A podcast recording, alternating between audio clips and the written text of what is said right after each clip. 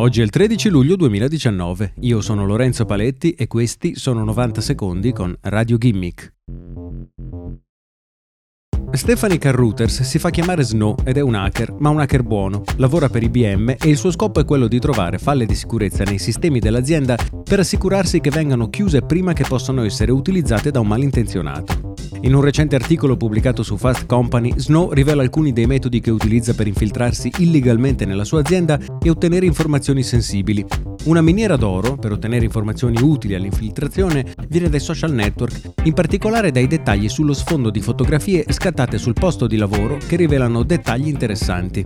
Una fotografia scattata con i propri colleghi prima di una partitella di calcio tra dipendenti, ad esempio, dà a Snow un buon argomento di cui parlare al telefono o in una mail di phishing spacciandosi per un collega.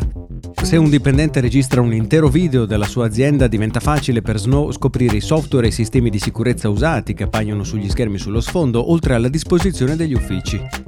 Molti dei nuovi assunti o dei dipendenti che stanno per andare in pensione pubblicano una fotografia del proprio tesserino aziendale e questo permette a Snow di ricrearne uno identico con cui filtrarsi nell'azienda, dove inevitabilmente c'è una buona probabilità di trovare computer lasciati sbloccati, oltre che post-it e lavagne con scritte password e credenziali.